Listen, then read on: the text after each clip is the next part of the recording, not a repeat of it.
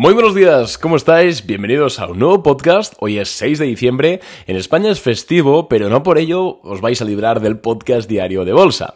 En el episodio de hoy vamos a tratar uno de los temas más importantes que obviamente ya hemos tratado en el pasado en este mismo podcast, pero como sabéis, pues al final este podcast va creciendo, como todos los contenidos que vamos haciendo, hay cada vez más oyentes y nuevos oyentes, y también pues a la vez vamos, digamos, afilando más la sierra, vamos afilando un poco más nuestra estrategia en bolsa, y pues también soy capaz y somos capaces en Boring Capital de hacer consideraciones adicionales de cosas que ya pensábamos en el pasado, pero que ahora mismo digamos que hacemos mejor. Así que en el episodio de hoy vamos a hablar de cuál es el mejor momento, al menos estadísticamente hablando, para comprar una acción en bolsa. Y ojo, porque este episodio no es solo desde la perspectiva del swing trading, es decir, no es solo para aquellos que quieran comprar una acción y mantenerla en cartera durante un plazo de semanas o meses, sino que también se puede aplicar a aquellos que quieran tener una acción en cartera durante un plazo de tiempo más largo. Pues pueden ser, insisto, meses, años o incluso incluso décadas. Aunque bueno, ya os digo yo que no es muy aconsejable tener una acción durante décadas en cartera. Pero bueno, dicho esto, pues vamos al tema. Antes de nada quiero deciros que hoy en la newsletter, como es festivo y tal, no iba a hacer newsletter de esta diaria de mercado que hacemos, pero al final lo que he acabado, como soy un culo inquieto, he acabado haciendo una especie de blog, una especie de como artículo, sí, mejor artículo en la newsletter, donde hemos hablado de por qué el análisis técnico funciona. Es decir, no me he dedicado en este caso a decir cómo operar o cómo tal, sino a explicar las razones subyacentes que hay detrás de que, por ejemplo, un cap and handle, una rotura de máximos, que es algo que empleamos mucho, pues las razones subyacentes que hay detrás de que ese tipo de figuras funcione y que efectivamente nos permita ganar dinero. Porque muchas personas operan en bolsa simplemente diciendo, vale, esto es así, pero porque sí, sin preguntarse qué hay detrás, por qué eso realmente funciona, ¿no? Y pues en este artículo, que de hecho podéis leer tanto los suscriptores de la newsletter, totalmente gratis, os habrá llegado al correo, como también, si no estás suscrito, muy mal, pero puedes hacer clic en el enlace que te dejo en la descripción de este podcast y ahí pues puedes leer el artículo y ya luego pues te puedes suscribir a la newsletter, que es algo que yo te recomiendo. Entonces hablamos de las razones reales que hay detrás de que el análisis técnico efectivamente funcione. Yo creo que es muy interesante y como hoy es puente y mañana también y pasado mañana también, al menos en España, tenéis tiempo de sobras y yo al menos le echaría un vistazo porque es algo que me parece muy interesante. Así que dicho esto, vamos ya con el episodio de hoy. Y cuando nosotros pensamos en cuál es el mejor momento para comprar una acción, la respuesta, sobre todo de alguien que quizás no tiene mucho bagaje en bolsa, es claro. El bottom, es decir, el mínimo. Y obviamente esto es lógico, o sea, cuando nosotros vemos un gráfico, por ejemplo, de la pandemia, ¿no? De Apple durante 2020. Vemos que en marzo Apple cae un 20% y luego se recupera. Entonces, estaremos todos de acuerdo en que el mejor momento para haber comprado las acciones de Apple fue el día que hizo mínimo en ese marzo de 2020. Sin embargo, a toro pasado, obviamente es todo mucho más sencillo, pero cuando estamos ahí nosotros no sabemos si ese mínimo es realmente el mínimo, es decir, la acción va a empezar a subir a partir de ahora, o sin embargo, va a seguir cayendo. Entonces, entenderemos que jugar a pescar el mínimo, jugar a pescar fishing the bottom, ¿no? Que se llama en inglés, es una estrategia improductiva que te saldrá bien una de cada 5, una de cada 6 veces, así estadísticamente, si compras en sobreventa y tal, pues sí, una de cada 5 veces te saldrá bien, pero que en el resto de ocasiones va a hacerte perder mucho dinero.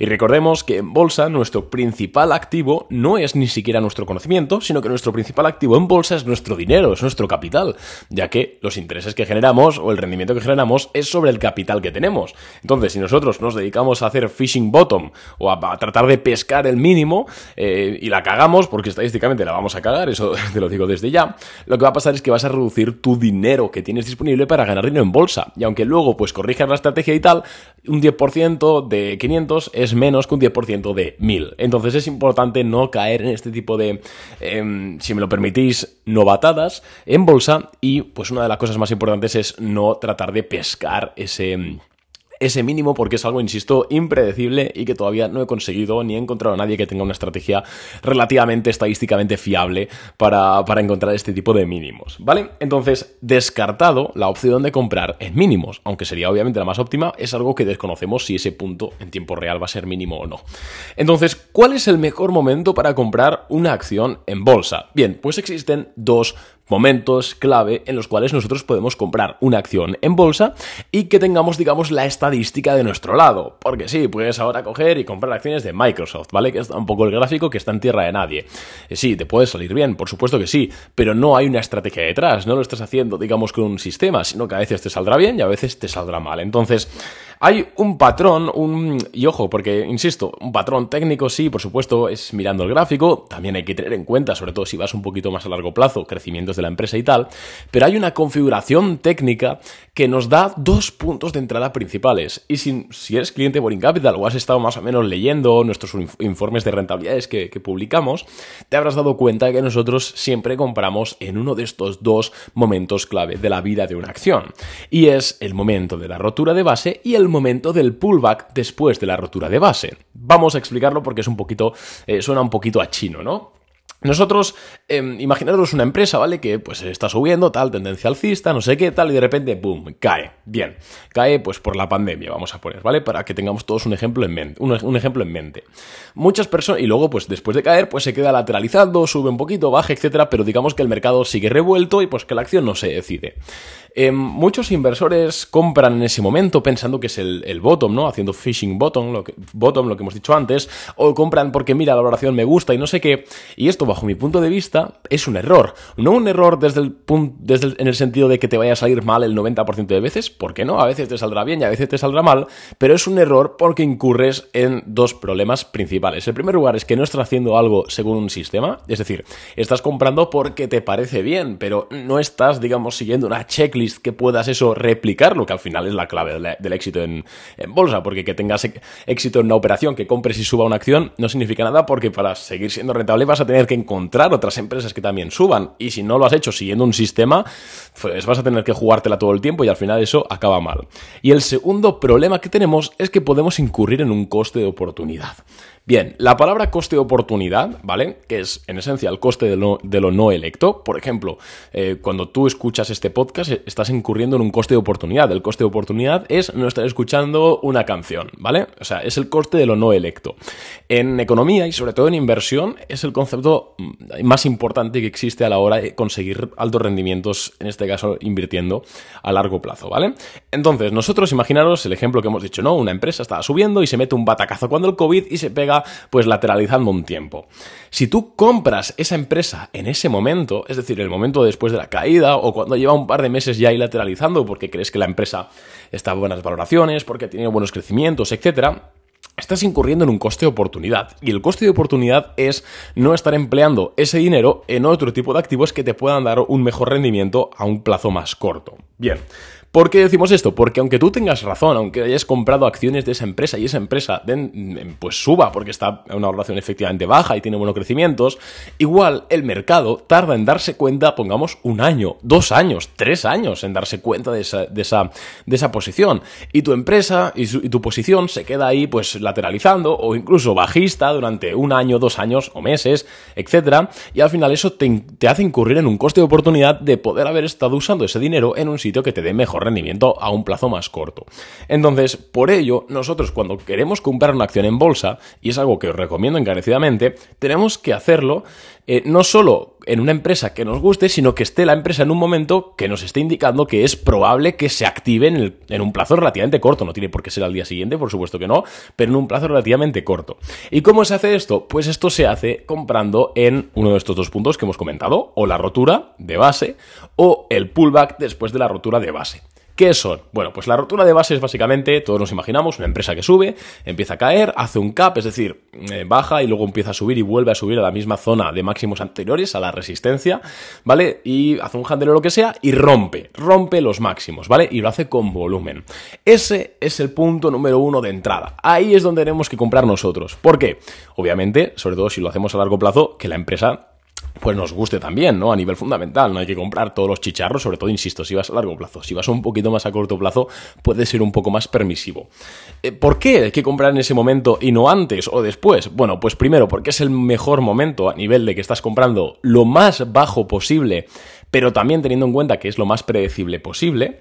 Y además, el momento de la rotura de máximos es un momento que, insisto, si todo coincide a nivel técnico, si el perfil de volumen es bueno, etcétera, o sea, esto no es, estamos aquí siendo muy simplistas, Pero si todo es según como tiene que ser, significa que hay muchas personas que tienen acciones que no quieren vender y la demanda está incrementando, por lo cual pues hay un shock de oferta y el precio tiende a subir. Si además le sumas que la acción está presentando buenos crecimientos, si le sumas que el perfil de volumen es bueno, si le sumas que ha habido acumulación institucional, etcétera, pues te queda uno de estos patrones que hemos visto de tantas empresas y cientos de empresas a lo largo de los años que han roto la base y se han multiplicado, han subido un 10%, 20%, 30%, 300%, etcétera. Y esto no solo para swing trade, por supuesto en swing trade pues es el mejor patrón, pero si tú pones un gráfico semanal, por ejemplo, de las acciones de, de Facebook, ¿vale? Cuando Meta salió a cotizar en bolsa, estuvo lateral prácticamente 2 años o 1 año, algo así, quiero recordar. Entonces, si tú hubieses comprado acciones el día que salió Facebook a bolsa, pues sí, ahora estarías ganando dinero, pero hubieses incurrido en 2 años de coste de oportunidad.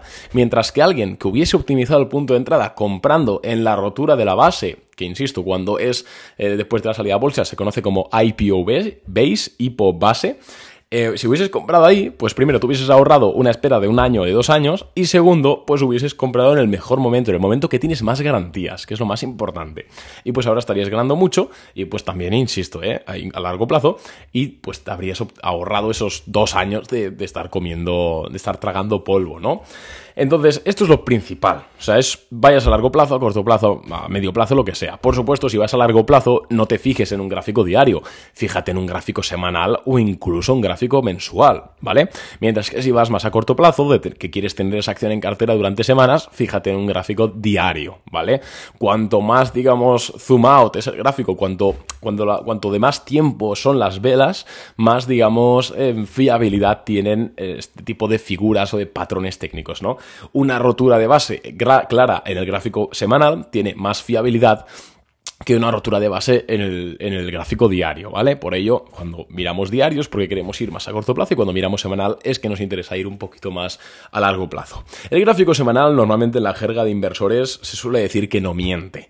Y estas expresiones existen por algo. Pero hemos dicho que hay un segundo punto de entrada principal, y es que si nos hemos perdido la rotura, no pasa nada, porque en un 50% de los casos la estadística nos dice que estas empresas realizan un pullback a soporte. Un pullback básicamente es que la cotización después de romper vuelve a la zona de antigua resistencia, ahora soporte, y se mantiene ahí. Es importante esperar a que se mantenga ahí un par de días o un par de semanas, si estamos mirando el gráfico semanal, para confirmar que efectivamente esa acción no perfora el soporte, sino que se está apoyando y aparece demanda, que es lo que nos interesa. Una vez hayamos confirmado eso, entonces se puede comprar. Más o menos los puntos de entrada son iguales y es el segundo momento en el cual pues, es interesante comprar una empresa. Una acción en este caso, insisto, tanto para swing como incluso para más largo plazo. Importante, cuidado porque solo el 50% estadísticamente de empresas que rompen una base hacen pullback. Entonces puede pasar que haya una rotura, pero que esa empresa ya se dispare y no vuelva a hacer un pullback nunca. Entonces, normalmente si la empresa tiene riesgo o la empresa es volátil, nosotros lo que hacemos en Boring Capital y lo que hago yo personalmente es comprar el día de la rotura el 50% de la posición. Es decir, imaginaros que yo quiero invertir 10.000 euros en esa empresa. Pues el día de la rotura yo compro 5.000 euros y los otros 5.000 euros los dejo supeditados a que haga un pullback. En el caso de que haga el pullback, pongo yo mis otros 5.000 euros, incluso hasta a veces consigo promediar un poquito más el precio a la baja, siempre y cuando no haya perforado el soporte, importantísimo. Si perfora el soporte, que salte el stop loss y no salimos, porque entonces no es lo que buscamos.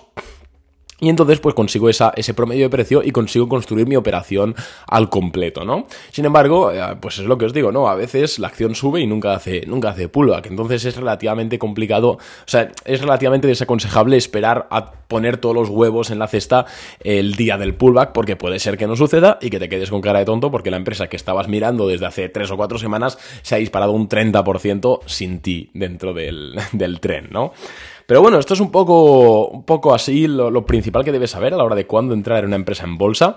Sí, conozco mucha gente que simplemente compra una acción sin fijarse ni siquiera en el gráfico porque van a largo plazo, value investing, etcétera, que ven la valoración que les gusta, que ven los MOAT y les gusta, etcétera. Y, a ver, volvemos a lo mismo, es que en el mejor de los casos, es decir, en el caso de que tú estés en lo cierto comprando esa empresa, estás incurriendo en un coste de oportunidad de que esa empresa se quede lateralizando un tiempo, tú tengas tu dinero inmovilizado ahí, mientras que podrías haber estado empleándolo en, mientras esa empresa no hubiese configurado ese patrón alcista, que es esta base que estamos hablando, pues podrías haber destinado ese dinero a operar otras roturas de bases más a corto plazo y, joder, pues al fin del día, pues aumentar la rentabilidad potencial que tienes con tu dinero. Entiendo que al final cada uno tiene su estrategia, cada uno pues le gusta el mercado más o menos, entonces no todo el mundo puede estar aquí como un friki que soy yo, que tengo dos pantallas y estoy todo el puto día viendo los gráficos. Entiendo que hay gente que pues tiene una vida, ¿no? Aparte del mercado, pero bueno, si estáis 100% dedicados a esto, lo mejor es tratar de optimizar al máximo posible vuestro capital. Y si no tenéis tiempo para optimizar al máximo posible vuestro capital o para buscar estas empresas o simplemente os da pereza, recordad que podéis contratar Boring Capital, que en esencia es delegar sobre nosotros esta búsqueda de operaciones. Nosotros mandamos las ideas de inversión a nuestros clientes por Telegram, por WhatsApp y por correo electrónico. Ahora hemos añadido WhatsApp también para los clientes. Y pues tú simplemente tienes que ver la idea, ver un poquito si te encaja, si no te encaja, y pues copiar esa idea de inversión. Además, pues vamos a hacer 5 años el año que viene, así que habrá que preparar un pastel de cumpleaños, 5 años ya, y pues la verdad que para que un servicio de este estilo dure durante 5 años, teniendo en cuenta que hemos pasado una pandemia por medio, hemos pasado una etapa de inflación por medio, subida de tipos de interés, caída de los mercados en 2022, pues algo bien hemos tenido que hacer. Así que puedes consultar todas nuestras rentabilidades, como siempre, en la descripción de este podcast. Yo me despido, un abrazo y espero que te haya gustado. ¡Adiós!